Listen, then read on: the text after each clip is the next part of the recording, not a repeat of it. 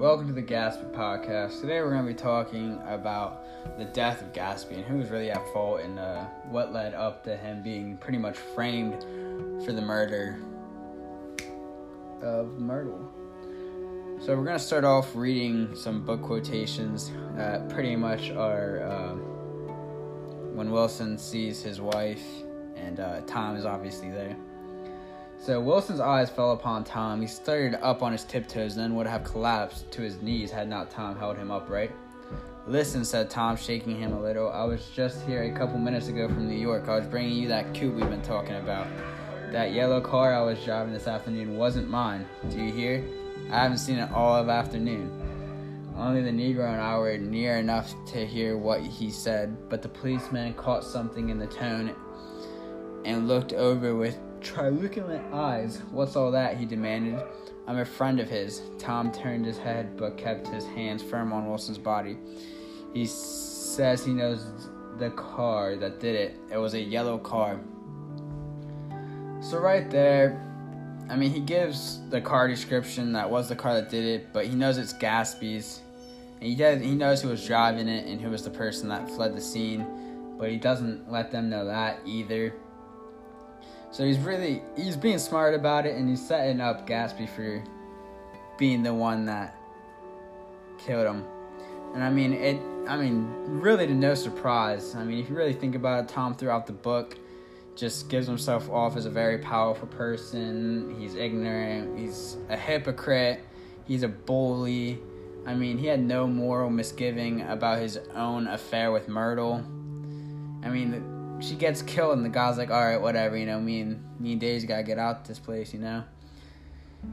But then, you know, he finds out Daisy and Gatsby are having an affair, and gets mad and wants Gatsby killed. And like, you know, you're gonna have an affair with someone. You obviously can't get mad at your other partner doing the same thing. And I think at that point, you guys both should probably break it off. But he thought that they were meant to be together and he still loved her, but obviously he doesn't if he just keeps on cheating on her numerous times.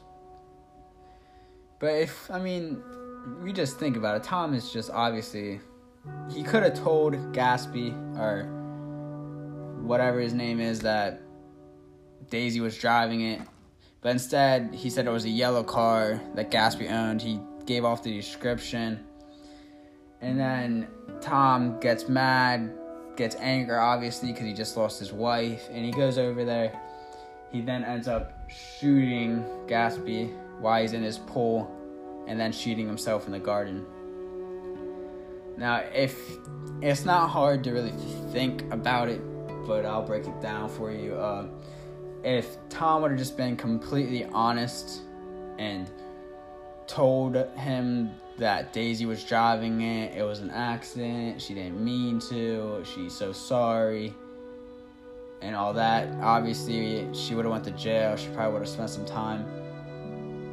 But because he decided to lie, he caused three people to lose their lives, which is kind of selfish. He just wanted Daisy and him to get off scot free and not be involved in any of it.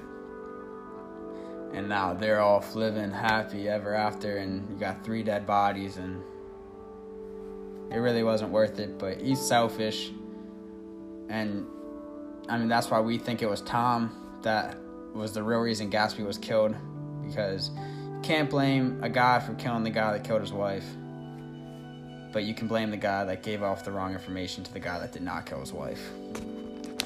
And uh, that's all we have for you here.